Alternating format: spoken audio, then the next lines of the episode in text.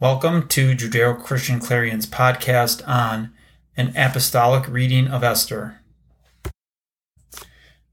It is traditional to read the book of Esther on Purim. Today, we want to tell the story with a new twist. We want to look at this story with an apostolic flair. Purim is the story of Queen Esther. They do not know if the book was written to explain the celebration of Purim or if because of the story we now celebrate this holiday. Esther lived sometime between 486 and 465 BC. She lived during the time of the Persian Empire. But the story does not start with Esther. It starts with a banquet that King Ahasuerus, also known as Xerxes I, was having. All of those who were anyone were at this banquet. During this banquet, the king had all of the glory of his empire on display. On the seventh day of the king's festival, he called for the queen, whose name was Vashti, for she was beautiful. But the queen refused, and so she was banished from his presence forever. We may say that for the rest of the story, the king represents our Lord, and Vashti represents those who are called, but who do not answer the call. Isaiah 50, verse 2 says, Why, when I came, was there no man? Why, when I called, was there no one to answer? Matthew 22, 8 through 14 says this Then he said to his servants, The wedding banquet is ready, but those I invited did not come. So go to the street corners and invite to the banquet anyone you find. So the servants went out into the streets and gathered all the people they could find, the bad as well as the good. And the wedding hall was filled with guests. But when the king came to see the guests, he noticed a man there who was not wearing wedding clothes. He asked, How did you get in here without wedding clothes, friend? The man was speechless. Then the king told the attendants, Tie him hand and foot, and throw him outside, into the darkness, where they will be weeping and gnashing of teeth. For many are invited, but few are chosen. And that is exactly what the king did. He had his servants go out to find a new queen. They searched throughout the whole region to find the perfect girl. Esther was chosen. Esther represents the faithful, the called out ones, the chosen. Before she could appear before the king, she had to go through a time of beautification. This represents the called out ones who make themselves ready for the day of the king's appearing. 1 John 3 3 tells us, And everyone who thus hopes in him purifies himself as he is pure. Titus 2 11 14 tells us, For the grace of God has appeared that offers salvation to all people. It teaches us to say no to ungodliness and worldly passions, and to live self controlled, upright, and godly lives in this present age, while we wait for the blessed hope, the appearing of the glory of our great God and Savior, Yeshua the Messiah, who gave himself for us to redeem us from all wickedness and to purify for himself a people that are his very own, eager to do what is good. Revelation 22:14 says, "Blessed are those who wash their robes, so that they may have the right to the tree of life, and that they may enter the city by the gates." And so, Esther prepared herself to become the queen. Now, there was a man named Mordecai, and he was Esther's overseer. He looked after her and advised her. We will call him the Holy Spirit. John 16:13 says this, "But when he, the Spirit of truth, comes, he will guide you into all the truth, for he will not speak of his own initiative, but whatever he hears, he will speak, and he will disclose to you what is to come." There was also a man named Haman, and he plotted evil against Mordecai and his people. He hated Mordecai because he would not bow down to him we will call Haman the devil. One day, Mordecai overheard about a plot to kill the king. Mordecai saved the king from his, this plot to kill him, and the king was very grateful. Now, Mordecai also warned Esther about Haman's plot to annihilate all of the Jews. Esther did not want to get involved. She did not want anything to disrupt her life. But Mordecai told her that even though the king did not know that she too was Jewish, that that would not save her. He told her, Who knows whether you have not attained royalty for such a time as this? We are all children of the king, and we have all been called for such a time as this. And what time is it? Well, we will answer that question at the end of the story. The first thing Esther did was tell Mordecai to assemble all the Jews and pray and fast for three days, and she and her maidens would do the same. Her plan was to seek God and then go into the king's presence, and if she would perish, she would perish. It was not permitted to enter the king's presence unannounced, or else you could die. Today, we too must prepare to come before our king. He is holy and we too must be holy. We must examine ourselves, as Psalm 139, 23 and 24 tells us. Search me, O God, and know my heart. Test me and know my anxious thoughts. See if there is any offensive way in me, and lead me in the way everlasting. And again, Matthew 5, 23 and 24 tells us, So, if you are offering your gift at the altar, and there remember that your brother has something against you, leave your gift there before the altar and go. First be reconciled to your brother, and then come and offer your gift. So, Esther planned a banquet and entered into the king's presence unannounced. But the king welcomed her. How he loved Esther, just like our king loves us. John 3:16 tells us, for God so loved the world that he gave his one and only Son, that whoever believes in him shall not perish, but have eternal life. The king asked her what was troubling her, and he told her that he would give her up to half of the kingdom. What does our king tell us in Matthew 7 7 and 8? Ask, and it shall be given to you. Seek, and you shall find. Knock, and it shall be opened unto you. For everyone that asks receives, and he that seeks finds, and to him that knocks it shall be opened. And again we read in Luke 12:32, Don't fear, little flock. Your father wants to share his kingdom with you. The king graciously accepts Esther's offer to dine with her, and he and Haman that evening ate with the queen. Later that night, the king could not sleep, and so he had his attendant read from the book of records. Revelation 20, verse 12, tells us that God is keeping his own books. And I saw the dead, great and small, standing before the throne, and books were opened. Then another book was opened, which is the book of life. And the dead were judged by what was written in the books, according to what they had done. Again, in Malachi 3 16 to 18, it says this then those who feared the Lord talked with each other, and the Lord listened and heard. A scroll of remembrance was written in his presence concerning those who feared the Lord and honored his name. On the day when I act, says the Lord Almighty, they will be my treasured possession. I will spare them, just as a father has compassion and spares his son who serves him. And you shall again see the distinction between the righteous and the wicked, between those who serve God and those who do not.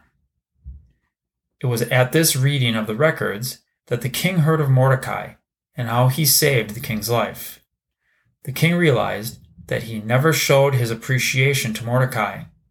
So the king told Haman to get out the king's royal robe and his horse that he would ride and lead Mordecai throughout the streets, crying out, This is the man that the king wishes to honor. Isn't that like our Lord? To give his people honor in the midst of their enemies? Psalm 23, verse 5 tells us, You prepare a table before me in the presence of my enemies. You anoint my head with oil. my cup overflows. 1 Peter 1 7 says, So that the tested genuineness of your faith, more precious than gold that perishes though it is tested by fire, may be found to result in praise and glory and honor at the revelation of Messiah Yeshua. The next day, Esther had the king once again for another banquet. But this time, the king said to her, What is your petition? It will be granted to you even up to half my kingdom. And so, Esther boldly answered him and told the king of Haman's plot to destroy her people. The king arose in anger and had Haman, along with all of his sons, hanged. He also allowed every Jewish person to arm themselves against those who would do them harm. This is a picture of the final judgment when our King Yeshua will judge his enemies.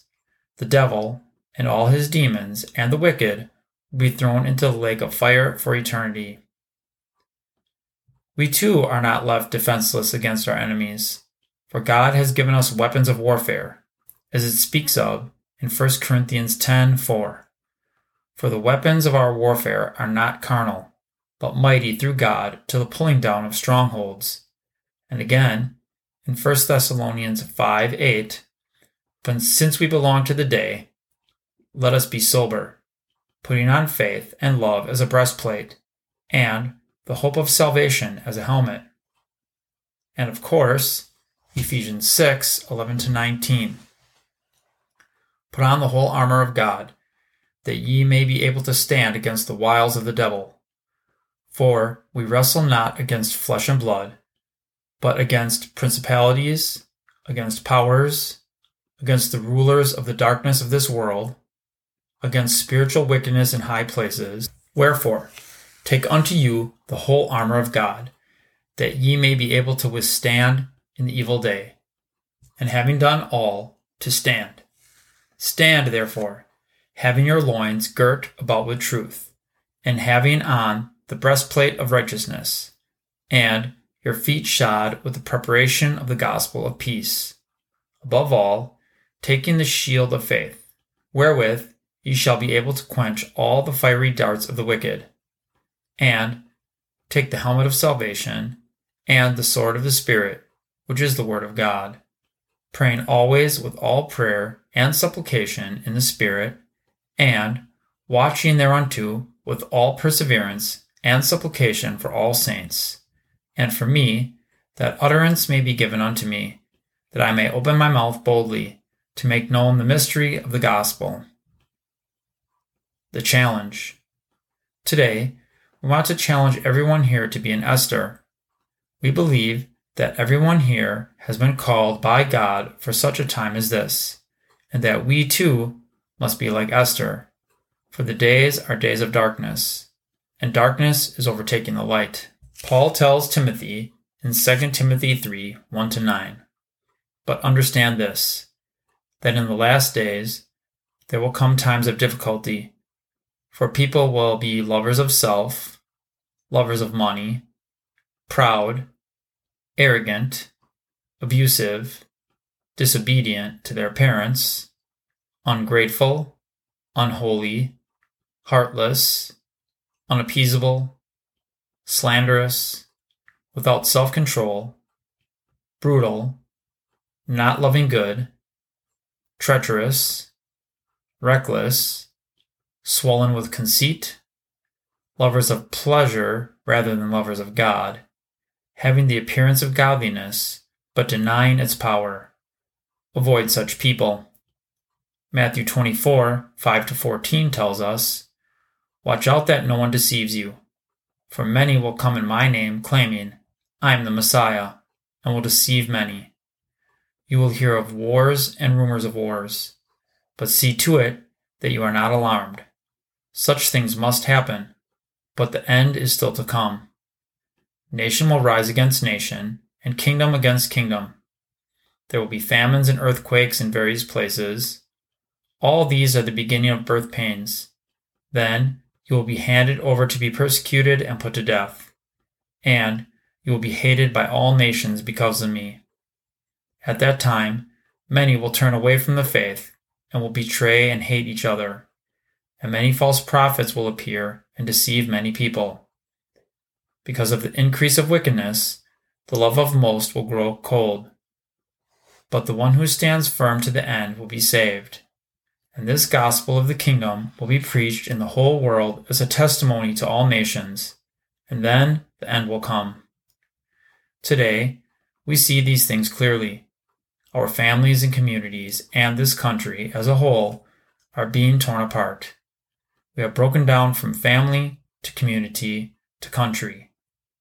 The devil has set his sights on those who believe, and that has resulted in an increase of persecution and martyrdom all around the world, including here in our country.